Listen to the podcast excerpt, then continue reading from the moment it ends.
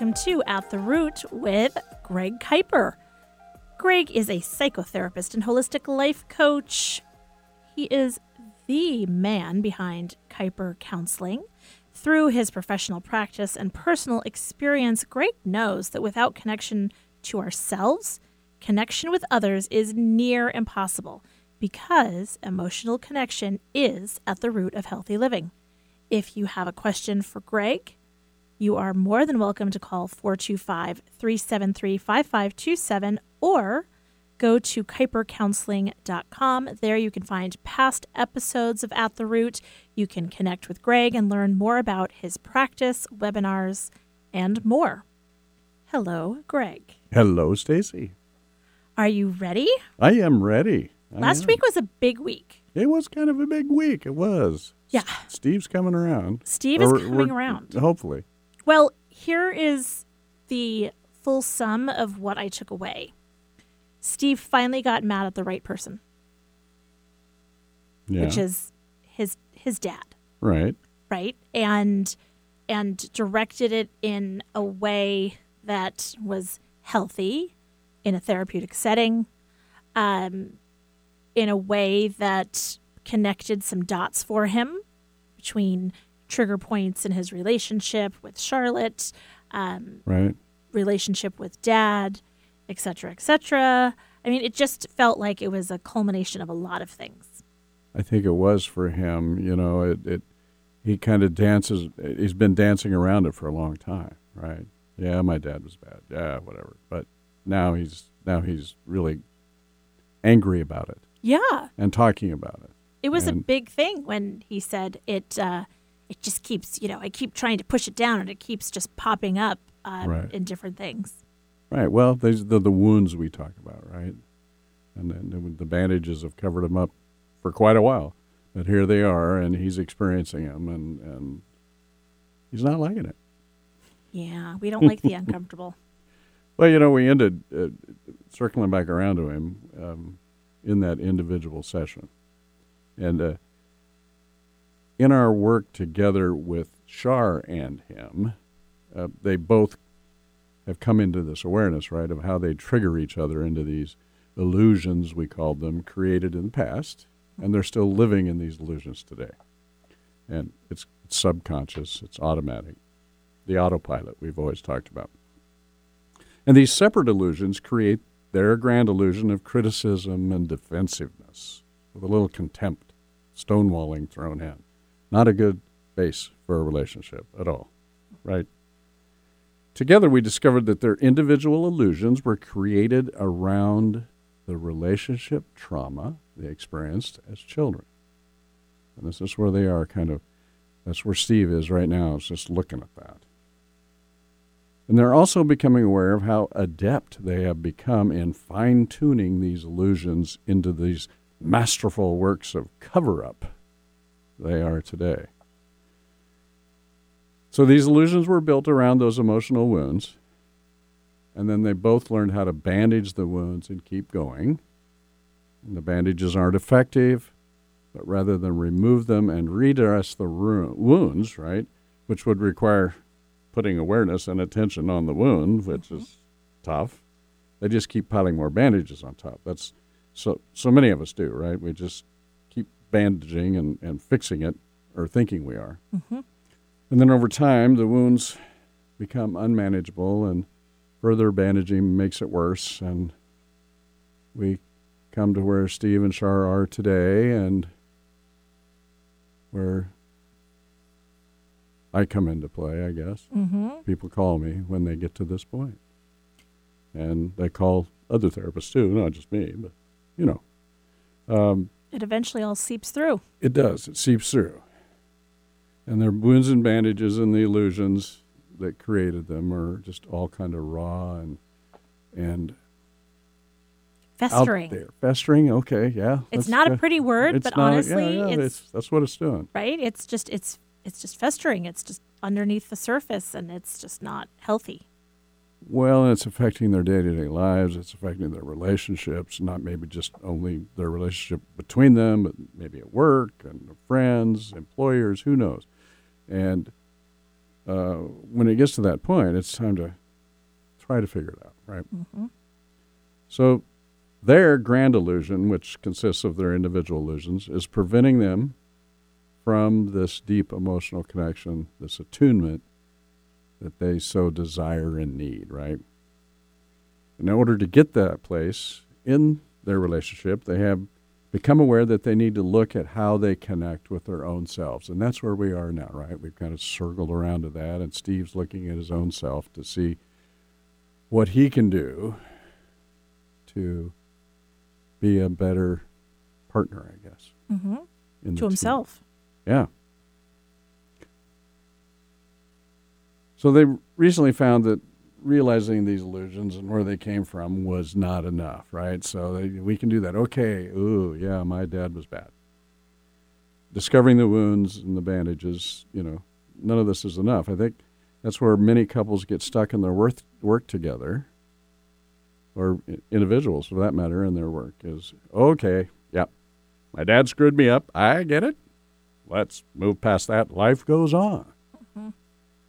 And I see that a lot. It does go on. But, you know, if we're looking for change, then the bandages need to come off. And we got to look at those wounds. Yuck. Give them some air, right? If you Mhm. will. Totally. And this brings us to a place of understanding of what or who got wounded in the first place. So we got a wound. Who? It's not like we're looking at a wound on our arm. Right. It's an emotional wound. Who got wounded? What got wounded? And that leads us to ourself. The wounds were to ourself. And not the self we created with our personality, right? But but but but what we've been calling our true self, mm-hmm. not the false self. The pure part of us that's always been there and has been taking this beating of our everyday lives for a long time. All that wounding never allowed us to develop the resilience and emotional intelligence that we need to remain in contact with our true self. So we unintentionally stashed our true self away behind all the bandages, you know, just trying to protect it. And the issue with doing that is that our true self, we talked about this last couple weeks, it mm-hmm. consists of unconditional love, things like compassion and forgiveness, objective consciousness, value, happiness, truth. Those are what make up our true self. And we've stashed it away.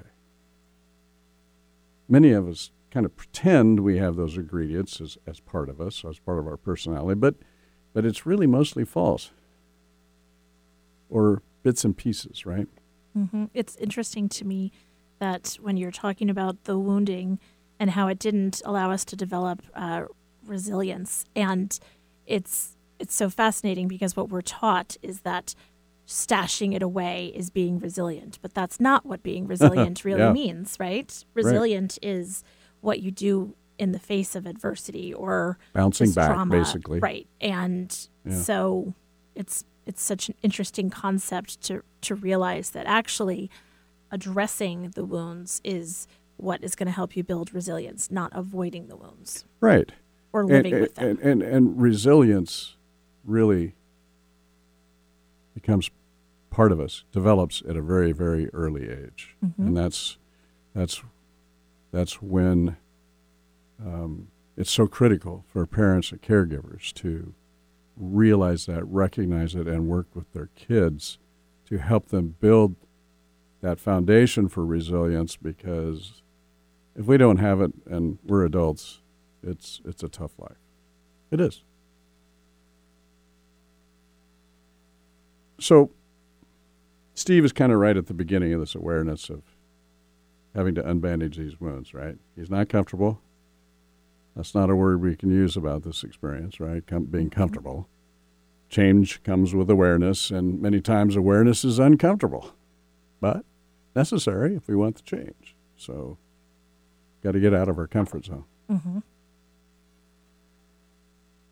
So this is a place I'm I'll go to with both Shar and Steve in individual sessions. Okay, and I'm doing one with Steve now. My hope is to help them find this awareness of the need to get to their wounds and be uncomfortable and vulnerable, reconnect with their true self, who has been waiting patiently, right? Very hurt, but waiting. And this can take some time. So, my, my hope is to get each of them to go to a therapist to do their individual work, you know, in addition to the couples work with me. It, it's difficult for a couples therapist to do all of that. Doesn't work really. Right. And this will allow the three of us to continue working on the relationship. The ultimate goal being to bring their individual work into our couple sessions from their individual sessions with, with therapists, and then help them to use the relationship, their learnings, to further themselves personally and as a team. Then the grand illusion disappears. We have two team members helping the team to become better using curiosity and exploration as tools. So they're creating a journey rather than, you know, a battlefield. Right. It's it's not about what side you're on. They're on the same side. Right. There's a collective uh, bigger win out there. Right. And those illusions that we have are the are, are the is, is is when we get in conflict with each other. We're not a team anymore. It's why can't he do this or why can't she do this or why does he never do this or all these words that that really mean nothing. Mm-hmm. So last time we left kind of in the middle of this session with Steve. Cliffhanger. I love cliffhangers. Steve had just found a little boy tucked away deep in his psyche, right? Curled up behind a wall, he said. Mm-hmm. His true self. So let's return and tune back in. I continued, Steve, if you're not, you know, if you've got to tear down this wall, it'd probably be good to know what it's made of, right? Hmm. Anger and pain, I would guess, he said. Well, anger and pain are certainly what the little boy felt all that time, but I don't think a wall built on anger and pain would be very sturdy probably not do what the wall is there for, right? So, what do you think it's there for? Well, protecting the boy, he replied right away. So, protecting him from anger and pain? Yes, he paused and then continued. So the wall is all the things I did to survive and keep going the lies to myself and others, the withdrawal, the anger, and the drinking. And more, I would guess. I'm just getting started here. He paused again. I suppose that's what you're calling the bandages over the wounds, all these things I just talked about. Yes, Steve. And there's a lot of them on top of a lot of wounds. So, how do you deal with all those bandages so you can let the little boy out from behind the wall? If he'll even come out, he replied. We'll get to that when, when we have the means to get him out. But right now, you know, what do you do with these bandages so that the, the opportunity is there for him to get out? Huh. Well, maybe I don't have to tear all the bandages down to do that. What if I remove some of them and, you know, get a big enough hole? He trailed off. Getting into it. Yeah. Like, it's a good metaphor. It is. So, I, you know, I was really happy at this point. Steve's kind of getting into the visualization, right? Yeah. These visualizations work for some people, some people not. But, but when it does work, it's really very uh, powerful. That's He's able to problem solve in that way. Yeah. Mm-hmm. So then I ask him, how do you do that? Well, the bandages are covering the wounds. If I can get the bandages off of one wound, maybe it'll create an opening in the wall. Sounds like a good idea, I replied. He was getting somewhere. I was about to ask him how he would determine which one when he jumped back in. You know, right before my dad died, I was over at his house checking in with mom mainly. But I had hopes of connecting with him a bit. He was bitter to the end, so it wasn't easy. It wasn't long before the conversation turned to how I had turned out. He told me that he did his best, but that I just wouldn't listen. I lacked confidence in myself. The irony of that escaped him. He then blamed Mom for all my issues, and she held him back from making me strong and ready for the world. And she was sitting right there with us as he's saying this. I left that conversation hurt once again, especially feeling for my mom. I guess I just banded just like all the others because actually it didn't bother me that much. Do you think he did his best? I asked. As I look back now, I have to think that that's all he had. All he had to work with. I mean, it's sad to say, but he didn't know any better. I do know that his dad was the same way. Didn't make what he did okay, though, I said. No, it doesn't. It's hard to accept ignorance as a valid excuse. So I'm wondering if cutting him a little slack without absolving his responsibility might loosen the bandages a bit. What do you think? You're asking a lot there. So, as you think about this over the next couple of weeks, see if you can bring back some times, some moments when he wasn't the way you remember him right now. Are there any instances where what he did or said did not match with his normal angry self? Even little things we have a tendency to remember the ugly and the emotions attached to those memories. What else was there? How about your mom? Did you ever get any insight from her? She's still here. How about a talk with her around this? Open up and see what she has to say. Might be weird, but I can try, I guess. Weird is good sometimes, Steve. Might be good for both of you. I'd also like for you to reach out to the little boy. See if you can get a dialogue going, even with that wall there. Many find it helpful to give him a name, so why don't you think about that? See if you can give this little boy a name. I'm going to meet with Shar individually next week, so spend the time just being curious about all this, okay? Just just be open, see what you can find out, see what comes to you, see where it goes. So that was the end of the session. I have so many thoughts. Do you? Let's hear them. Okay. Well, so naturally, I've made this all about me. So I'm thinking about, you know, my relationship with my parents and mm-hmm. naturally the blame game and, uh, and all of that kind of mm-hmm. thing. And I'm thinking about what you suggested to Steve.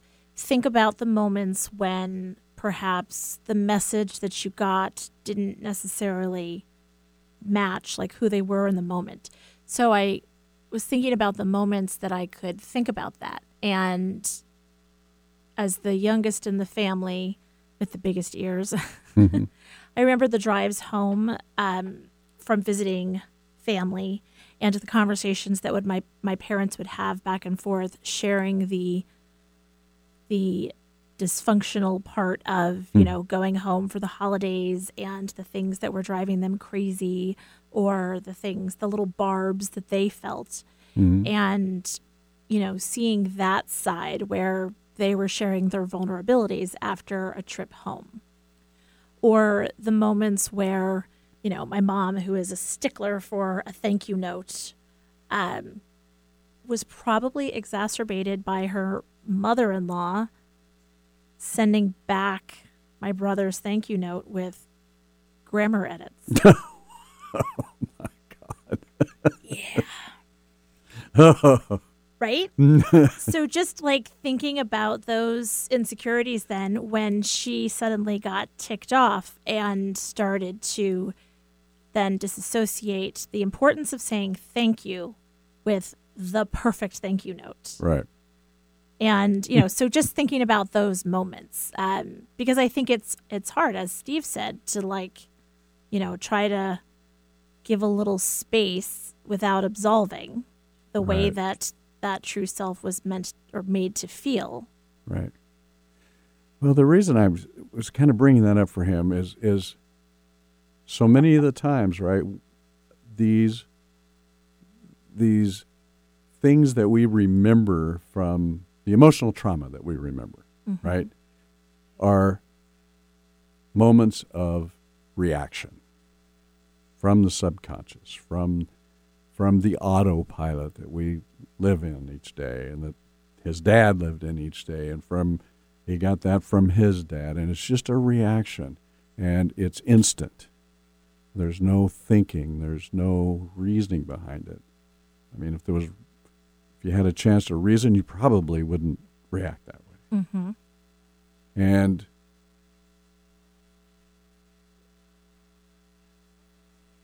if we can find times when they didn't react and they were a uh, more Per- Human. person to be with, Mhm. right? This is confusing for a little child, right? To see the, the anger and the next minute everything's okay. My dad was like that. You know, he'd just get so angry and then 30 minutes later everything was fine. Right. Who wants a snack? Yeah. I mean, and it, it, kids can't figure that out. Little kids, right? But in that 30 minutes, I'm guessing, I never talked to him about this, but I'm guessing he had time to go, oh, God, I wish I wouldn't have done that. Right. Damn. You know? And so, but this just happened repetitively, right? I mean, that's, that's Right. life in that reactive mode of the autopilot that you were modeled when you were young, blah, blah, blah. Yep. So that's what I'm hoping that Steve could find is some of those moments that that weren't constantly that reactive anger, put down Mm-hmm. um, attitude from his dad. Somehow, the way to work through this is, dare I say, forgiveness, right? Mm-hmm. Well, Yeah. that would help him then forgive the moments when perhaps modeling his father's behavior, he's maybe done the same with his own kids. Oh, yeah. Self forgiveness. right so in forgiving you know your parent or whomever raised you or maybe created some of that trauma not absolving as you say No, no. it's forgiving then it allows space for yourself to be human Absolutely. The resentments that we hold are the things that keep these illusions going. And forgiveness is for us.